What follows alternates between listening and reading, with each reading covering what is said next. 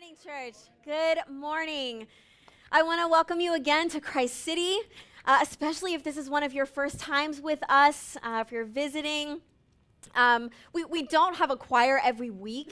I just want to set the expectations really clearly. Today is a special service for us.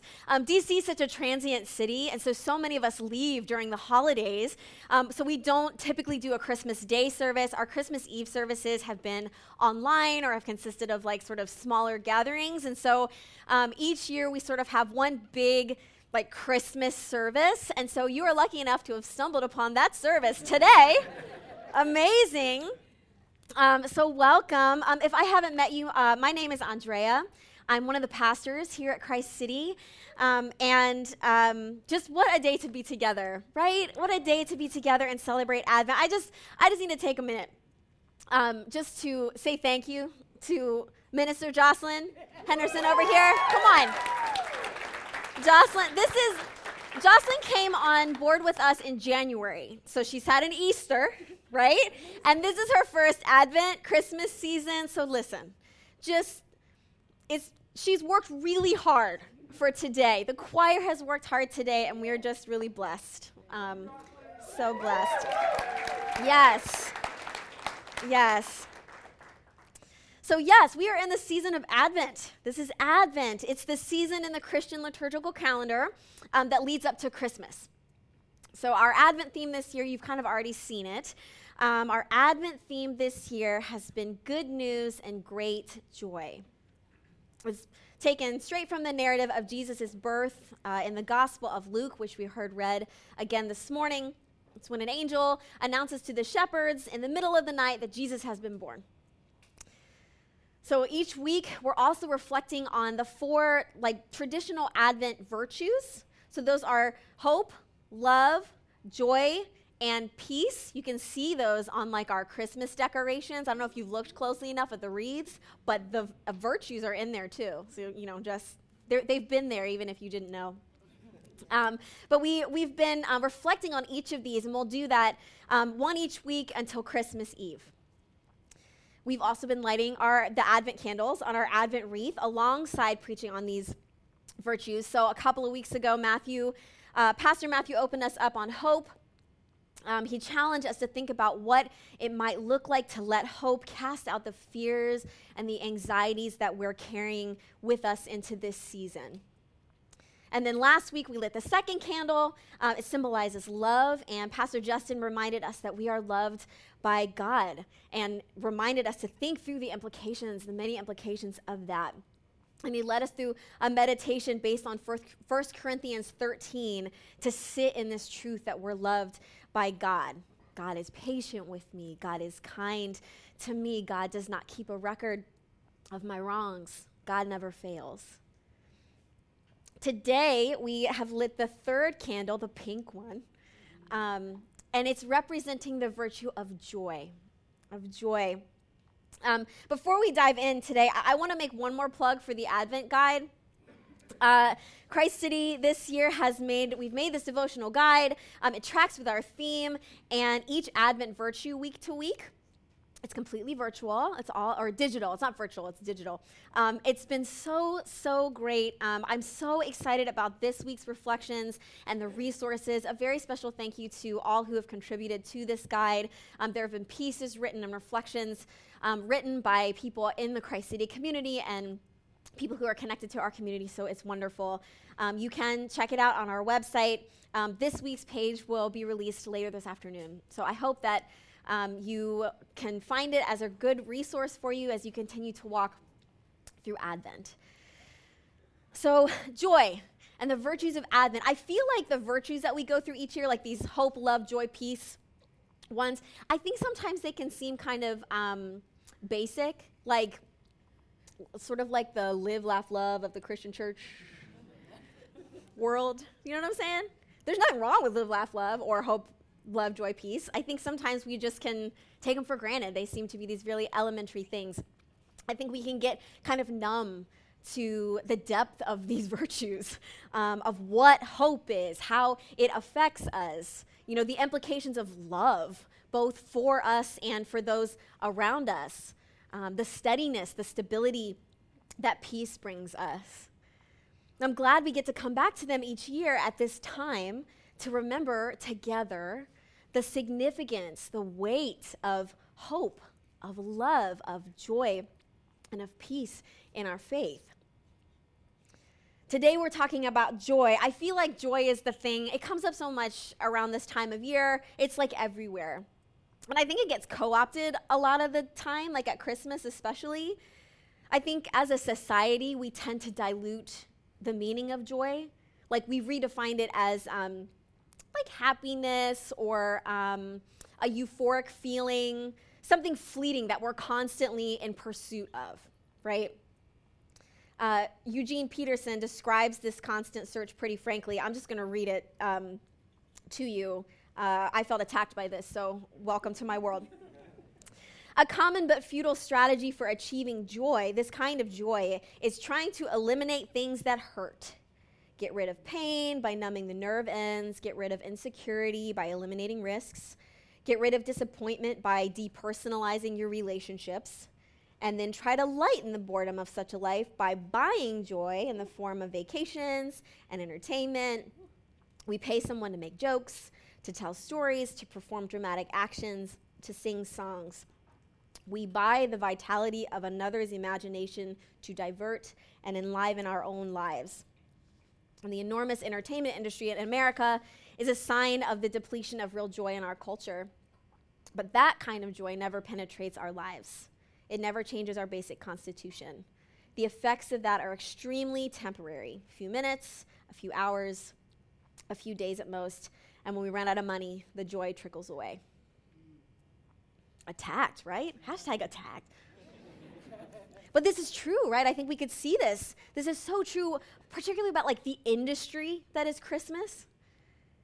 Listen, I don't want you to hear me say that a vacation or presents or fun is bad. I think if you know me at all, I think you would know that I wouldn't say that. They're not. There is theological meaning to our delighting in things in our lives, okay? It can be very healthy and right to go on a vacation. It can be a real comfort to eat a delicious meal with like your people, right? Or to be entertained by a well-told story like in a movie or a book.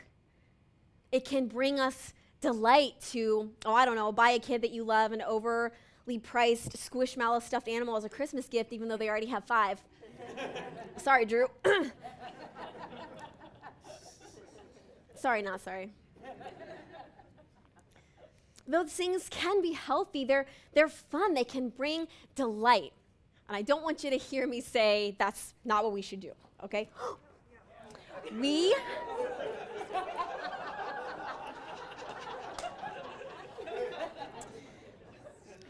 We just have a great a Christmas mouse.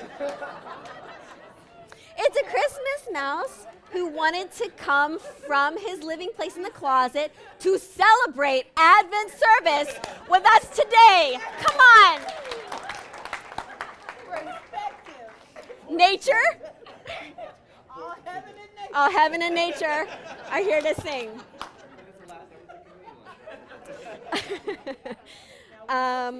Sorry, Betty. I just want to say it could happen again, and that's okay. We're just going to be here.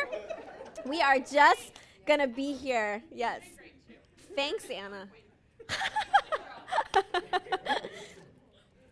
So joy. That's where we were. So joy. No, but seriously, things like a vacation, things like presents, those things can be fun. They can be healthy. They can be good. Those things can be good things. They bring delight. But they are not the foundation for the joy that we're reflecting upon in Advent, okay? Let's not get that confused. So what does this mean about joy? What is it? Where does it come from? So you heard our series scripture in Luke read already today.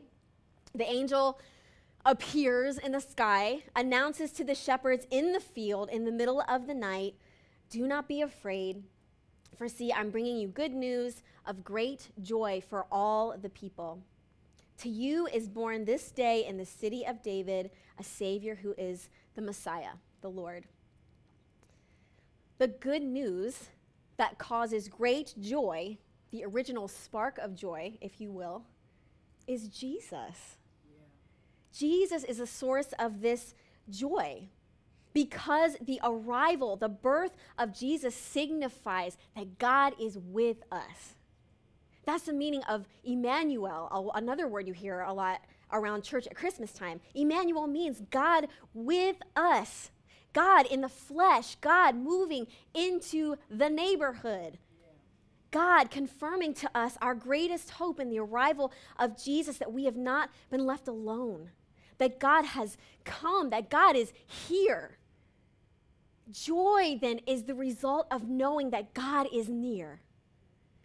And at Christmas, we celebrate, like it says in John, the Word becoming flesh and living among us.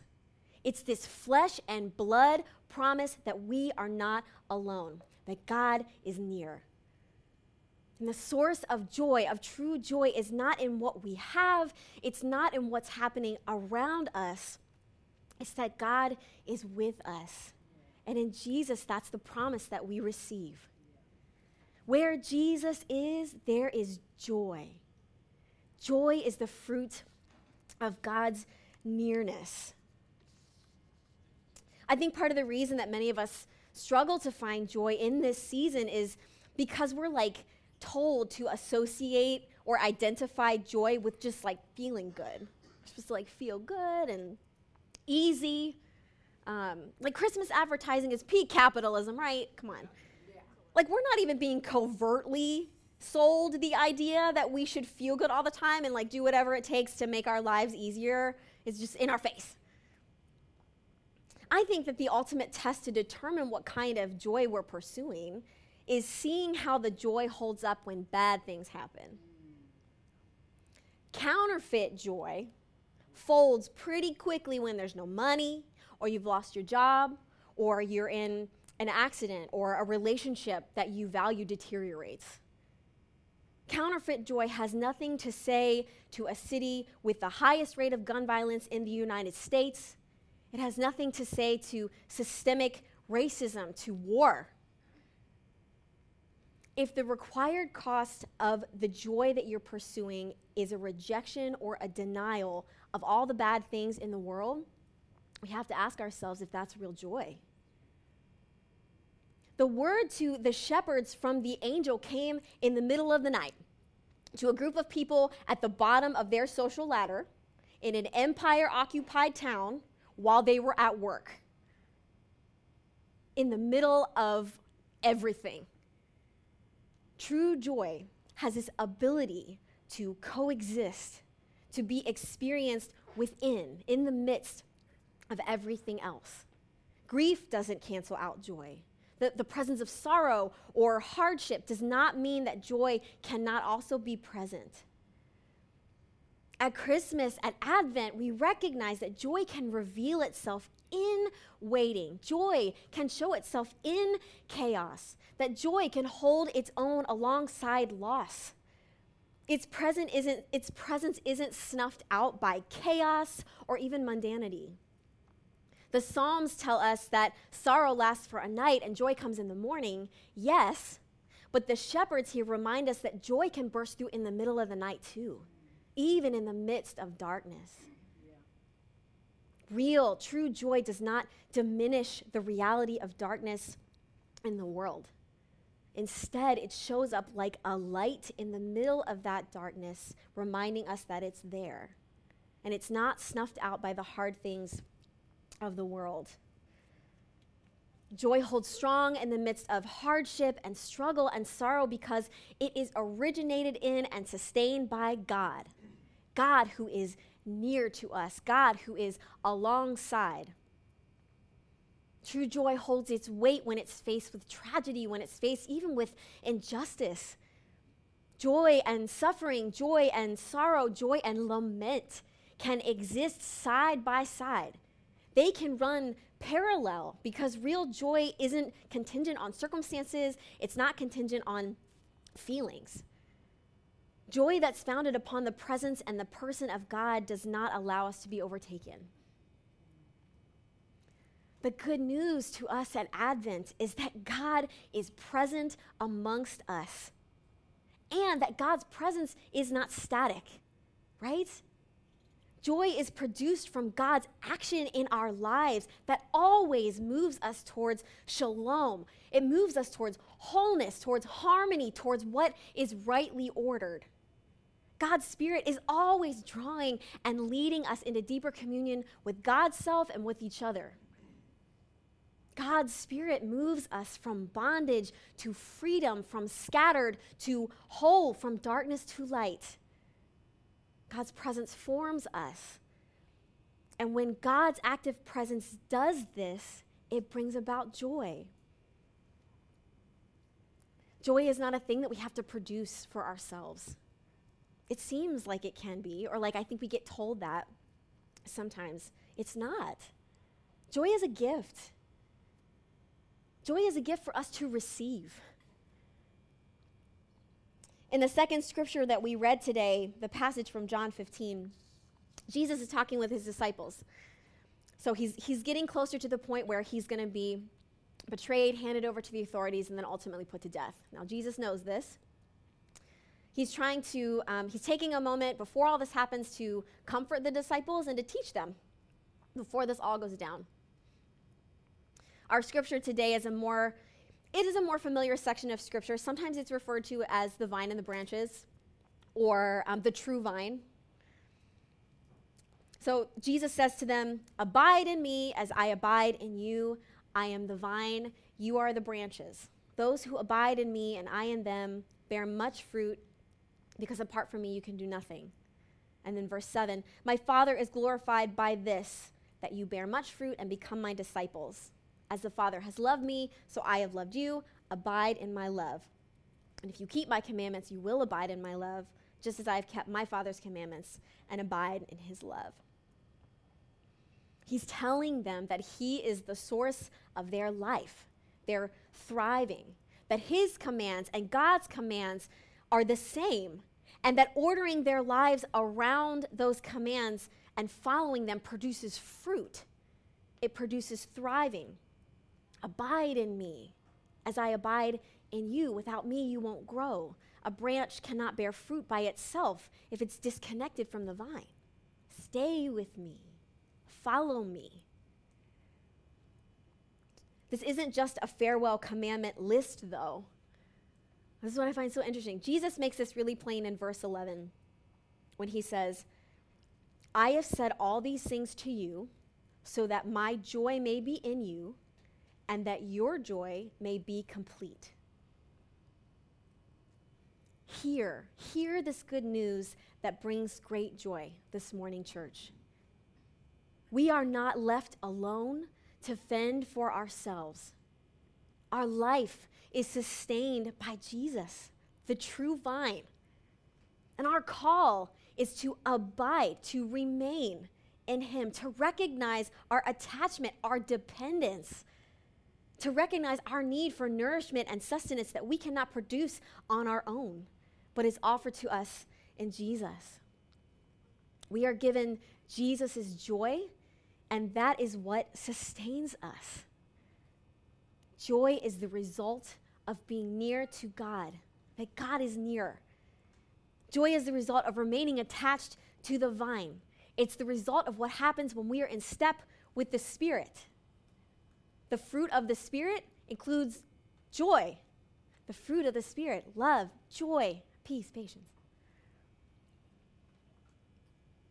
So what does it look like to experience and have joy? This is the question, right? This is a hard question, particularly considering the many dumpster fires that I feel like we find ourselves surrounded by often. Amen? I want to say really clearly that a message on joy that encourages you to just ignore or dismiss the very hard realities that you are facing, that we are facing, is toxic. Okay? We cannot be dismissive of the hard things in our lives and in the world. I'm really proud to be a part of a church community that, even though we are not perfect, We continue to try to engage in the work of justice where we can. We hold to the conviction that God has called us to join in the work of making right the things that are not right, of resisting the things that stand in opposition to God's kingdom. That's really important work, and I'm really proud to do it with you. And let us not forget, that work also does not originate with us. We have not just been dropped somewhere and left alone to fend for ourselves. We are called to this kind of work. We are called to participate in the active presence of God in the world, to act in step with the Spirit. But even in this, the work of justice is originated in and sustained by God. And engaging in this kind of work is meant to deepen our joy. Sometimes it feels like we have the choice to either work towards a more just, a better, a more equitable world, or enjoy the world. That feels like a real choice sometimes. I feel like guilt comes into play there, especially when we talk about joy, what it means to have joy. You've probably heard the phrase or seen the hashtag joy as resistance. This originated in the Black feminist movement. It's become a more familiar phrase for folks who engage in justice work too. Joy as resistance. I was reading an article this week on joy that described joy as an antidote to despair. Joy helps us stay when we're surrounded by that which might drag us into despair. It sustains us in times such as today, when we have far more questions than we have answers. Claiming and reclaiming joy is an act of holy resistance. Joy as resistance. This is what's offered to us when we abide in Jesus. When we recognize the nearness of God as our source of life and joy, the joy of Jesus is offered to us. God has drawn near to us. I was thinking this week as I was reflecting on what I was going to say today, how funny it is sort of that joy is an Advent virtue when the Advent season is so primarily focused a lot of the time on waiting,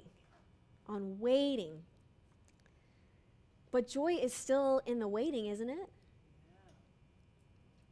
Yeah. C.S. Lewis wrote a book called Surprised by Hope. But in it he writes that joy is distinct because it must have the stab, the pang, the inconsolable longing. That joy has an inconsolable longing. It reminded me of like when you're a kid, the lead up to Christmas morning is almost just as good, or sometimes it's like a better than Christmas morning. Christmas morning, you can't top it, right? But like it's almost better. The lead up to that is almost better than like your wrapping paper glory. It's the promise that cultivates the joy. Advent is a season of waiting. It is a season of longing, but it is also a season of joy. The anticipation doesn't negate the joy, but in fact grows it. This is where joy and hope intersect, I think. We ache for something different because we believe something different is possible. Looking forward to that is part of the joy. It's how we have joy while we're living in this already and not yet reality of the kingdom of God. It's come, but not all the way. We know that God has been with us, that God is with us now, and that God will be with us. So how do we receive joy? What does this mean for us practically? I think one place to start is to just recognize it. I want to invite you into two simple reflection practices of joy this week as we move closer to Christmas. Sometime this week, or just, in the next couple of weeks, take a couple minutes, take some time to reflect, grab a journal, grab a friend, and reflect on these two phrases, okay? Where God is, there is joy. And where I am joyful, God is there. Where God is, there is joy. And where I am joyful, God is there. So for this first one, where God is, there is joy. take some time to reflect on and then name, like write down or say out loud, the signs that you can see that God is with you. You can look backward, you can look forward, you can name how God is alongside you right this second. What are the signs of God alongside? What are they? And then reflecting on that second phrase, where I am joyful, God is there. This is basically a gratitude practice, okay? Last night I asked my youngest daughter, Rowan, while I was working on this sermon, how she experiences joy. Like, I was just curious, like what she was gonna say. And the thing that she did was begin naming things that she was thankful for. Like, I didn't prompt her, I just asked the question and then let her do it. And she started naming things she was thankful for. I think gratitude helps us name joy because gratitude requires acknowledgement of a gift. And joy is a gift. Joy is a gift. I want to close this morning with a poem. I'm not big on poems because I don't get them most of the time. But I do want to read this one to you. This is a poem by Mary Oliver. Maybe you know it. It's called Don't Hesitate. So I'd invite you to just listen and receive. If you suddenly and unexpectedly feel joy, don't hesitate. Give in to it. There are plenty of lives and whole towns destroyed or about to be. We are not wise and not very often kind, and much can never be redeemed. Still, life has some possibility left. Perhaps this is its way of fighting back, that sometimes something happens better than all the riches or power in the world. It could be anything, but very likely you notice it in the instant when love begins. Anyway, that's often the case. Anyway, whatever it is, don't be afraid of its plenty. Joy is not made to be a crumb.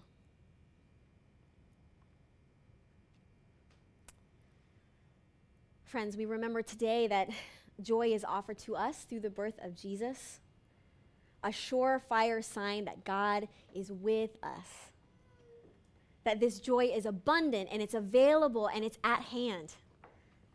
And as we continue to reflect this Advent season, I want you to hear this. I want you to hear that God is with you. God is with you. God is close. God is not far, but God is near. And this is good news because it's our great joy. Would you pray with me?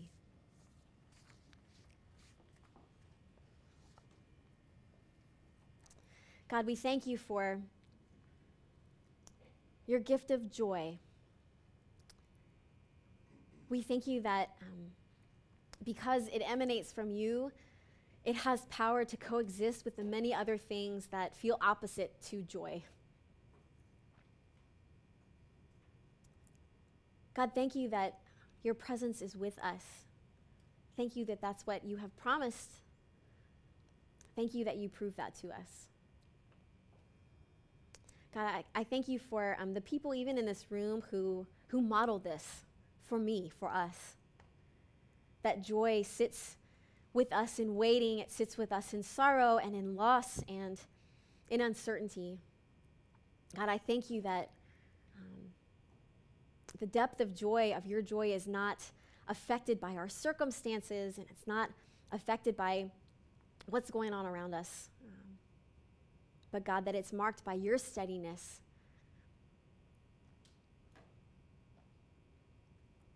I ask God that as we continue to celebrate today, as we continue to celebrate what Advent means and Christmas, and as we sing together and as we eat together, God, that